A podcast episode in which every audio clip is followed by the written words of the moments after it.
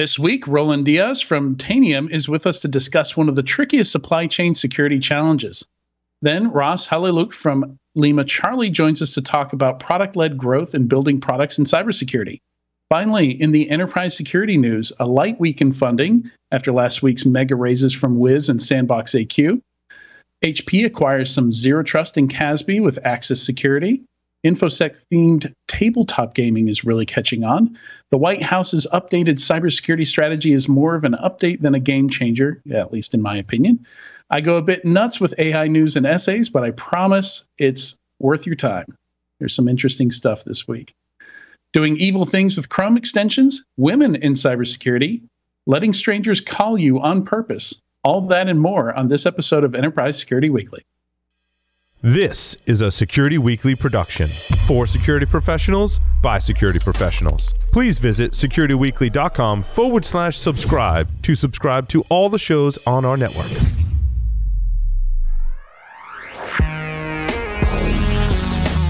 Broadcasting live from G Unit Studios in Rhode Island, it's the show where we talk security vendors and aren't afraid to name names. It's Enterprise Security Weekly. Welcome to Enterprise Security Weekly and happy National Get Over It Day. This is episode 308, recorded on Thursday, March 9th, 2023. I'm your host, Adrian Sanabria, and joining me is the Master of Marketing, the Mayor of Mayhem, Tyler Shields. How are you, Tyler? I am doing well, and uh, today has been a perfect day. That's awesome. Uh, those days are good and should be relished. Also joining me is the czar of zero trust, a captain of content, Katie Teitler. How are you, Katie? I am well. How are you, Adrian? I, am getting over it. I'm. Uh, You're getting over it. It's been, it's been a good day. I think that's a uh, good when, mantra for life.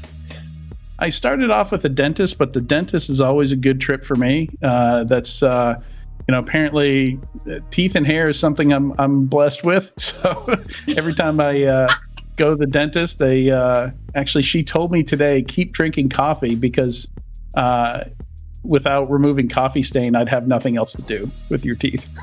so I'll take it. I'll take the wins. Sounds like and, a good uh, day. Sean Metcalf is on a boat, so that's that's something we'll have to also get over. but yeah, yeah, National Get Over It Day. I I don't know where that comes from, that that is an actual day that is today. All right, uh, some announcements here. Security Weekly listeners, Identiverse 2023 is heading to Vegas. Join the digital identity community at the Aria Resort and Casino in Las Vegas, May 30th to June 2nd. Identiverse is a must attend annual event that brings together over 2,500 security professionals for four days of world class learning, engagement, and entertainment. I think it was in Denver last year. But uh, but yeah, Vegas is uh, definitely has some room for for conferences. Maybe, maybe they're getting too big. As a community member, you're able to receive 20% off your Identiverse 2023 tickets using code ISV23-SW20. That code is ISV23-SW20. I believe we also have it in the show notes if you didn't get that written down. So check out the show notes as well for this podcast. And you can register at securityweekly.com forward slash Identiverse 2023. All right, our first interview today is sponsored by Tanium. Today's topic is tackling SBOMs, not waiting for and tackling them today, not waiting for vendors to get around to generating for them uh, them for you. And we're excited to have Roland Diaz, the Director of Technical Product Management at Tanium, with us today. Welcome, Roland. Hi, everybody. Hi, Adrian. How you all doing? Tyler's having a perfect day. Mine's mine's not been bad. How, how's your day been, Katie? Good.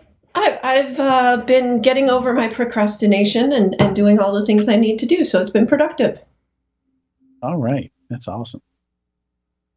All right. So, um, so yeah, you know, SBOMs, uh, I, people have been talking about them for, for decades, you know, but now with, with the White House talking about SBOMs, um, you know, much more, uh, I, I, think, uh, you know, the topic of conversation and, you know, one of the challenges here is, you know, I think the original idea is uh, if you ship a product, you also ship a software bill of materials uh, with it, right, Roland? And and that's just it's not happening in a lot of cases. So, yeah, the way I kind of look at it is is uh, you know what we're talking about here is is why wait? You know, you can generate it yourself. You know, if you have access to the software, uh, you know, you you can you can pull that data yourself. Yeah, that's correct. Um, you know, if you take a look at what's happened over his, you know, over the history, a lot of companies never gave uh, SBOMs or software bill of materials, and now everybody's trying to catch up. Uh, since Log4j came out with the Executive Order 14028, there's a real push in the industry to kind of get that. And the challenges that most people face is that, you know, if you have older software sitting in your environment, if you have a large developer environment where they have a lot of open source libraries sitting on their endpoints, you have no idea what it looks like most vendors today do what they call build time bill of materials. So they only know about it when they compile the application and deliver it. And what we do is different. We do what we call runtime. So what happens using the Tanium platform, we catalog all the files on every disk in your in your environment, and then we tell it what ecosystems to look for, whether it's Java, Python, Ruby, native binaries, Go binaries, really doesn't make a difference. Once we've compiled that data, we, what we then do is we take the jar files or the war files and we strip them apart and we look for all of the dependent libraries, no matter how far down the chain that it goes. So what ends up happening, and probably the best analogy I can give to this is, you know, imagine you have a peanut allergy and you can't eat certain things with peanuts, and there's a cookie jar sitting, you know, somewhere, and you need to know if there's a peanut in there. What we do is we take the cookie, drop it into our analytics engine, it pulls the entire thing apart and gets the list of ingredients, and we display it to you. Um, you know, the challenges that we face in the industry when Log4j first came out was where are you going to find this thing? It could be buried dozens, if not hundreds of layers deep inside of a jar file or a war file, and you're never going to know that it's there. Um, so our advantage is the fact that we look at the file system. We we have our own index database that maintains all of that, so we're not crawling the file system. And when you need to do an investigation, in a minute or two, you can go in, look for that library, and then go to your security team, say, "Hey, I found it," or "I found the affected versions." Yeah, and I, I, the thing I like about that analogy that you made with the with the allergy is is it also highlights you know something the analogy doesn't doesn't actually do well. Kind of highlights, I think, where this became a problem here. Is it, it's almost like for all your life you didn't have a peanut allergy, and then all of a sudden you gained one you know so like you have no idea what's in your kitchen and your in your cupboard like you this is not something you've ever worried about before and now all of a sudden somebody tells you you know you could die if if you even come into contact with with peanuts and, and now you've got this whole cupboard worth of stuff and, and you got to figure out what's what's in there yeah and, and that's been the current problem because you know if you think about systems i mean there's probably applications that have been sitting on disk for years that your teams may not even know. Um, it could be remnants of removed applications that wasn't really properly cleaned up. So having a software bill of material from the vendor isn't really going to help you know that you don't have it on your disk. So that was, you know, kind of the challenge that we faced at Tanium. And we said, well, hey, you know, we have the tool set to go out within a few seconds and ask a question of a million endpoints around the world and get this information back. Why don't we just extend this into software bill of materials? And that's really how the whole thing was born. Uh, a gentleman by the name of Gareth Jeremiah was one of the heads of it, pulled me in and a couple of other people, and we wrote the thing kind of just as an internal competition within Tanium. And it was so well, well received that our CEO said, we need to make this a product. We need to build it in. And then, of course, a month later, Log4j happened. And then Apache's Commons came out. Then Commons Text came out. Then OpenSSL. And it was almost the perfect storm that we had the tool already built as kind of a test bed, just using Tanium, and it ran from there. And now it's part of our product. It's actually a bolt-on module to the product that I'm one of the product managers of called Asset. Asset. Okay, yeah, it's good to know. Um, and one of the other things you said, I, th- I, think, is important too. Even if the vendors did do it, unless it's dynamic and, and it's automatically built with every release, uh, even if a vendor did give you uh, an SBOM, you could have drift uh, with that. And then you have some cases where, you, you, know, Java, I think, is a great example. If, if you're running Java code locally, um, there's a lot of cases where you can use their JVM or JDK, or you can bring your own. and and point the product at that. You know, so in some cases, uh, that SBOM is more of like a shared responsibility. Like s- some of the some of the components you bring to the table, some of them they bring to the table. So, you know, even if we were managing them from from the vendors, it would still be complicated. I think. Yeah, and, and again, to your point, I mean that's the whole idea behind Tanium is that we give the definitions to the clients. The clients then get actions from Tanium to sit down and say, "Hey, monitor your system constantly." So what ends up happening is the first time you lay down uh, our software bill of materials utility, it tells Index to catalog everything in the file system based on the ecosystems systems that we're looking for.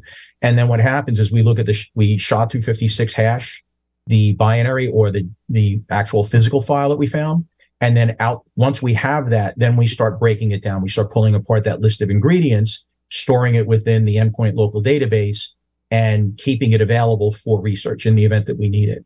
Um, we've seen, we had one developer at Tanium had over 150,000 library links inside of his machine. So just imagine trying to find that at scale. Um, it's, it really becomes difficult. And if you have to react to a situation or a zero day pretty quickly, you're going to need to go in and find that information. And, and knowing that you have it is extremely powerful. I mean, just think about it. When Log4j came out, or even more, more recently, OpenSSL, if you had OpenSSL anything before version 3.0 or after and including 3.0.5, you were safe. But if you had anything in between there, you, you were potentially vulnerable and nobody knew. I mean, and that's what SBOM brought to the table was we were able to go in within a few seconds, query a million machines in your endpoint and get you the results so that you can give it over to your security teams and say, here's everything that's affected by it so that you can either use, again, another feature within Tanium called deploy or patch to push out the remediation for that or upgrade that application on disk. Hey, Roland. Uh, Tyler Shields here. I have a quick question for you. Um, you're consistently referring to SBOM in representation of libraries, dependencies, chunks of code on disk. Um, many times I hear SBOM referred to as dependencies embedded in application code itself. Can you help the audience understand the difference between, say, an application centric SBOM, a host based SBOM? Is there any difference, and do they provide similar and overlapping values, or uh, similar and kind of adjacent values? Well, I, would say that you know the, the the biggest thing is that un, until we find you know when I say on disk, what I'm really referring to is the parent file. So after that, there's all of the dependencies that could be buried all over the place. It could be in disk, it could be somewhere in a network share, and you really need to know that. So really, that's what our application does is it tells you all of those dependent libraries instead of doing an actual physical file search, because that's what kind of happened in the early days of Log4j. People were looking for the log4j-core.jar file, and they weren't able to find it because it was embedded very deep in other code. So, I mean, we're not, what we're not doing in SBOM is we're not stripping apart the code but what we are doing is we are looking at all of the dependent libraries that are linked within it. Got it. Okay. And then the other the other thing I often hear uh, mentioned alongside SBOM is uh, VEX, the vulner, vulnerability exchange, vulnerability exploitability exchange. Um, yes. Do you have any familiarity on VEX and what that is to educate the audience as well? So the first thing that we decided to tackle with Tanium was finding whether or not these libraries existed. And that's really where Asset and SBOM came together. Asset's kind of our CMDB. It pulls all the information, applications that are on endpoints, all the hardware information about it. So we said, all right, now we're going to start building that repository for the library. What's coming from Tanium in about another 60 to 90 days is we're going to extend to our vulnerability scanning engine called Comply the ability to take a look at you know, when a CVE comes in and it says, okay, if you have this library, if you have these other 10 things and, it's you know, a, a path to somewhere or an executable, that that comprises a security risk and you need to take remediation on that. And that's really where we're going next. It, it's, it'll be a, a, another feature within the Tanium platform. So it'll give us the ability to pivot real quickly and find that and understand whether we're exposed by those CVEs or not. So, what happens, Roland, when there's software applications, data, whatnot that doesn't pass through the end the endpoint because that's that's one of your strengths. So, what about some of the stuff that's internal to the network may not be moving around a whole lot? How do how do you deal with that? Well, the Tanium agent runs on basically everything that you have in your environment. It's going to run all your servers. Uh, we do run on we do run in a limited capacity on containers. We run on all your desktops. Um, you know, all of your endpoints will run in AWS or Azure, anywhere where you own or have the ability to control that that system. What we can't do is we can't sit down and say like on a cloud hosted application whether or not they have SBOMs you're potentially exposed to because you just like anything else, you don't have access to that system. So we give you the ability to just check your own environment. Um, the way that the agent works, there's no necessary dis- dependency for really being anywhere other than having an internet connection. So if you have a large mobile workforce, that's not a problem for us. We can work anywhere in the world, even over satellite links. And once we send those jobs in what we call client extensions down to the Tanium endpoint, they do all the work locally and then report the data back to Tanium. And so what happened what what what are companies doing with this now? Because SBOM has been a thing for a long time, but it's only starting to shape take shape now, as you mentioned, the, the executive order and other things in the industry that are making it more prevalent. But what are companies actually doing with it at present? Is it more of an awareness type tool? Are they actually triaging it? How, how are they using this data? So right now, today, most of the customers that I've been involved with, um, they've got or they received the build time um, SBOM reports. And after we ran in the environment, they were surprised to find how much extra they found on their disks because they just didn't know it was there. Going back to the, you can remove something, but you may not remove all the components of it. So that was really kind of the biggest thing. The next thing that they're really asking us for is the compliance piece, which is, all right, now that I know that I have that thing, how can I get rid of it? So right now, what we've seen in, the industry is, you know, let me find it. If it's something that's no longer in use, I'm going to remove it. I'm going to purge it from the system. Um, if it's something that we can patch or upgrade, we'll use one of our other modules to kind of push that down to the endpoints. In fact, there's a big thing going on right now that I'm involved with where Oracle has just changed their licensing for the um, OpenJDK and SBOM is finding it on disk where it's not necessarily listed as a traditionally installed application. So if you think about it from a Windows perspective, you know, you can look at the WMI library, you can look at the the um, the registry, but that's not necessarily going to tell you everything that's on there. So we can find, you know, those ecosystems and executables happen to be one of the things that we also uh, take a look at. It's not just standard jar files. I know I've talked a lot about jar, but we look at Go, we look at Python, we look at PHP, we look at Node. Um, you know, we look at all anything on a Windows machine that's a .dll or its magic number is identifies it as an ex- executable, and then we pull that thing apart and catalog it. So we have just a tremendous amount of data available to us.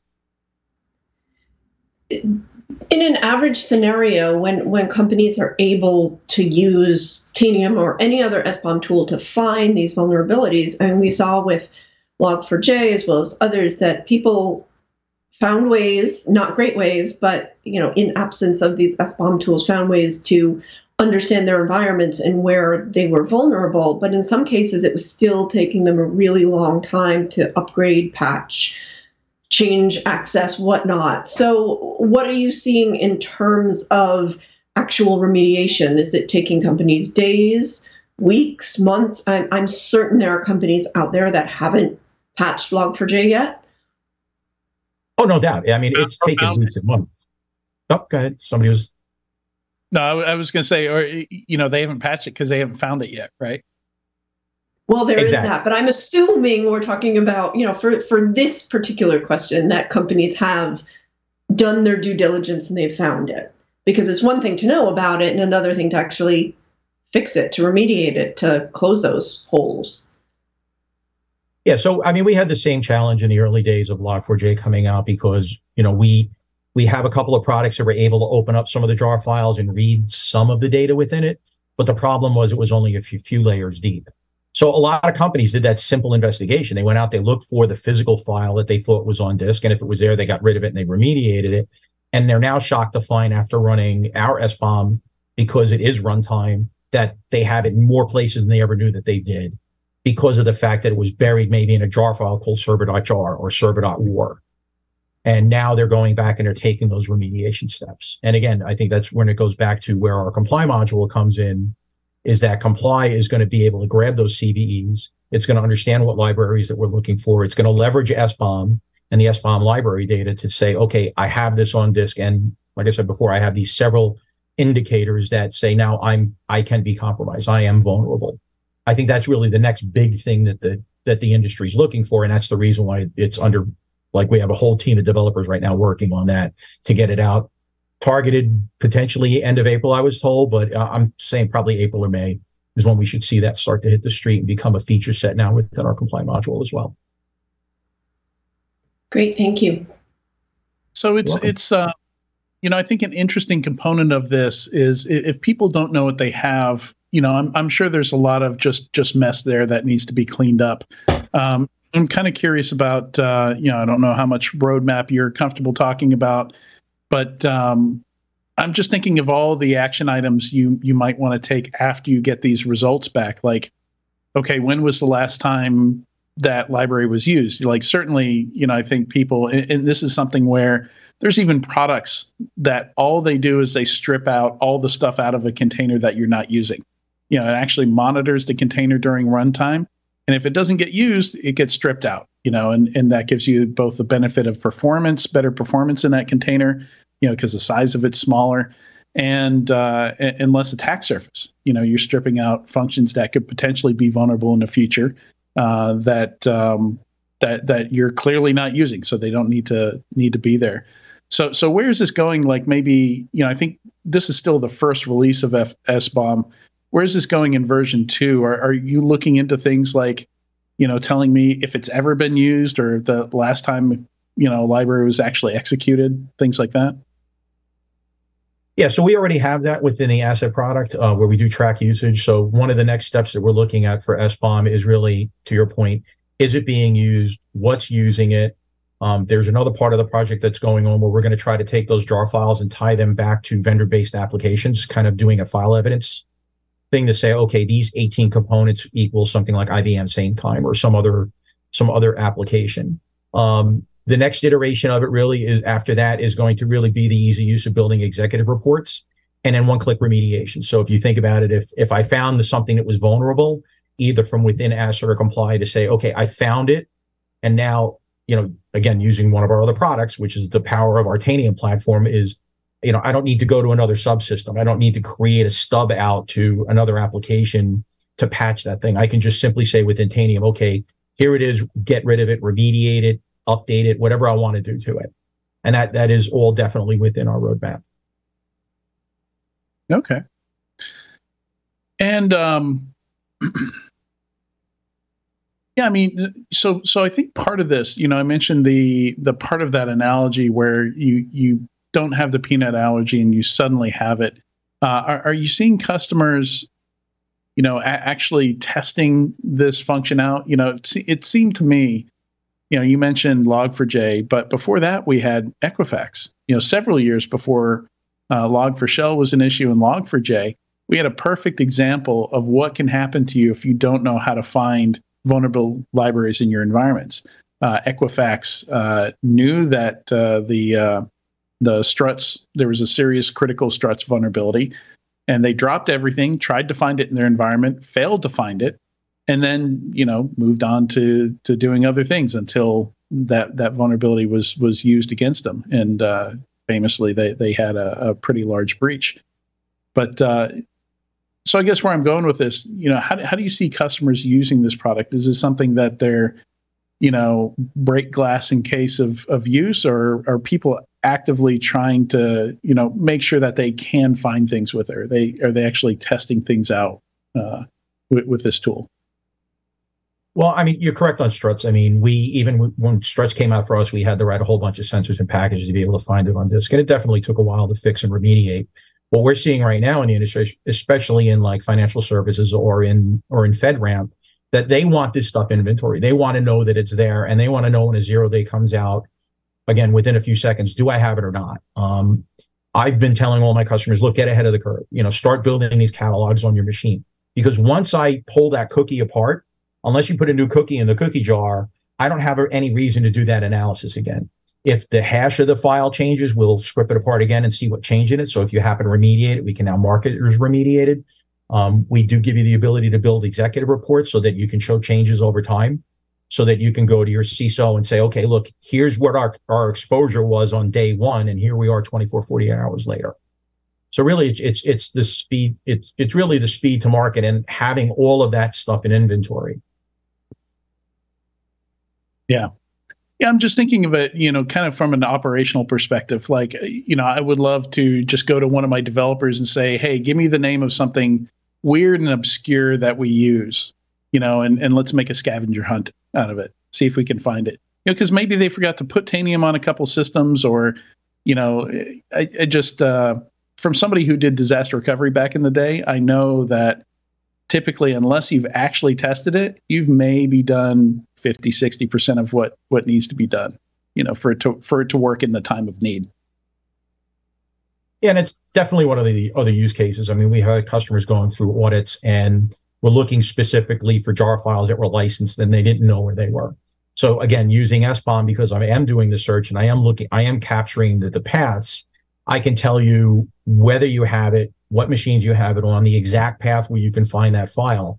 So now if you if you have if you're getting into a licensing scenario, you can you can know exactly where it is. And that's the reason why we're going to that file-based evidence piece as part of our future project to sit down and say, okay, this jar file equals this application, which is a commercial application, which comes with licensing costs.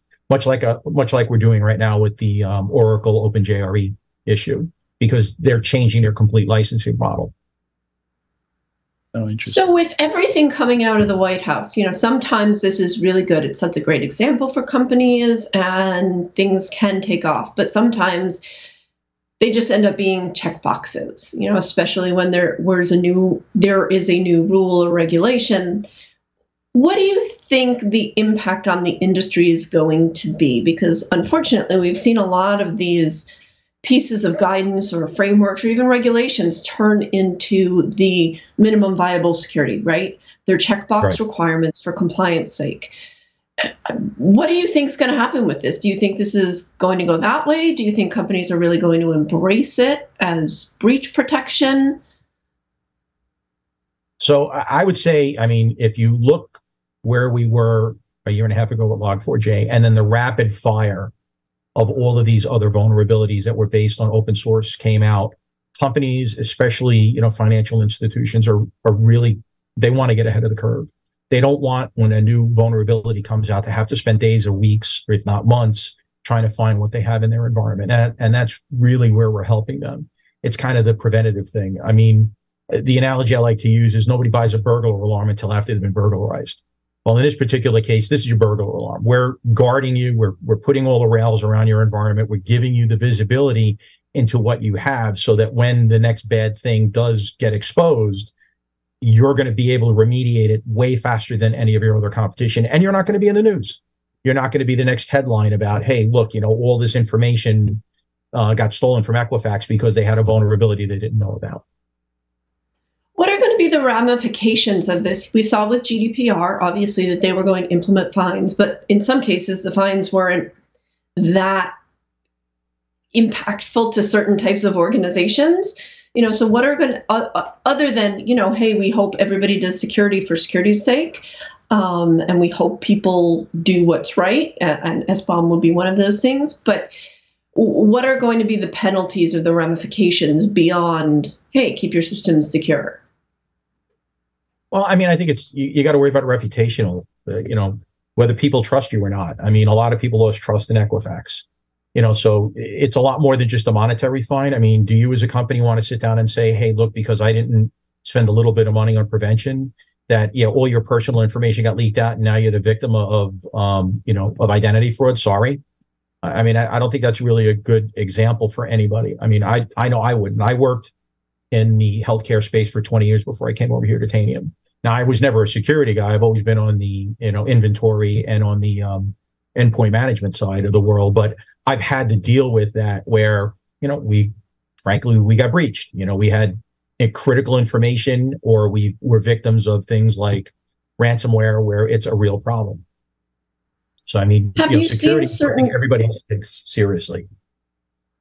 Yeah, sorry, sorry, I overlapped with you there for a second. Um, are you seeing certain industries, like more highly regulated industries, healthcare, you mentioned financial services,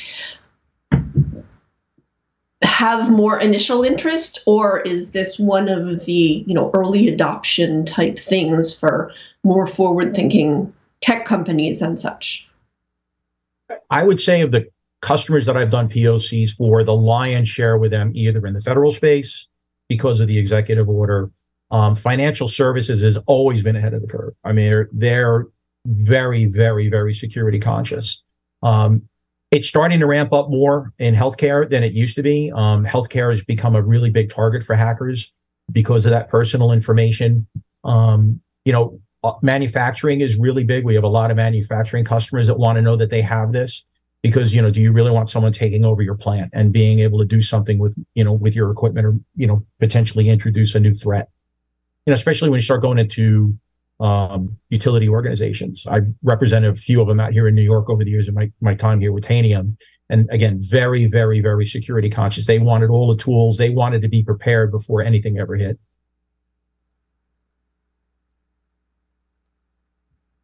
Yeah. So, so um, you know, speaking of customers doing POCs, things like that, I, I wonder if there's folks uh, trying to DIY this either, either themselves in house or with some open source software or something like that. You know, do, do you see people coming to you guys saying, "Look, it, th- this just isn't working out," like trying to trying to build this uh, ourselves, you know, and they, they want to check out your product and, and see if your product can can solve that for them. Well, that's actually kind of how this came to us is that we had one customer that said, Hey, there's this utility out here that, you know, we think we can use, but we have too many endpoints. We got to crawl the file systems. It's incredibly inefficient.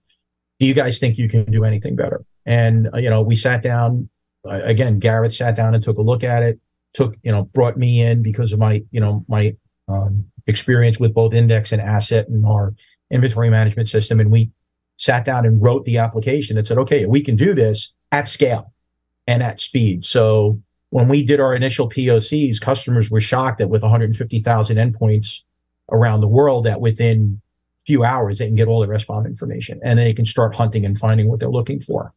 And that was really a game changer because if it was something that you were building one off, I mean, it just imagines individually deploying an application, scanning every machine, collating all of that data, getting it together, and you're a worldwide organization. You have offices all around the planet.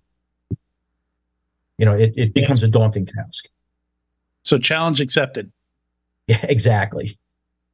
You know, the next thing that we're really going for, and this is another part of the future project, is customers are now asking us to say, hey, can you build us a bill of materials? Like for a particular application, can you sit down and give me what all of the libraries are? And that's and there's like three or four different industry standards. And that's what we're starting to also take a look at is like okay now that i have it i think we're better than a build time tool because of the fact that we know, we can see everything on disk and put together those dependencies and say yeah here's everything that you have that can supplement what you're getting in your from your build time tool. Right. Source of truth right? Yeah. Yeah. That's how Tanium always looked at ourselves is that we want to be the ultimate source of truth and then we can feed it to whatever third party system that you want, or we can just keep it all internally, you know, through our integrations with, you know, other providers. Yeah, yeah. Good stuff. Roland, uh, thank you so much for joining us on Enterprise Security Weekly today. This has been uh, enlightening. Pleasure of being here. Uh, and if anybody's got any, any other questions, I'm more than happy to answer them. Awesome. All right. Make sure you visit securityweekly.com forward slash Tanium to learn more. And stay tuned. When we come back, we're going to talk product led growth and building products in cybersecurity with Ross Haleliuk from LimaCharlie.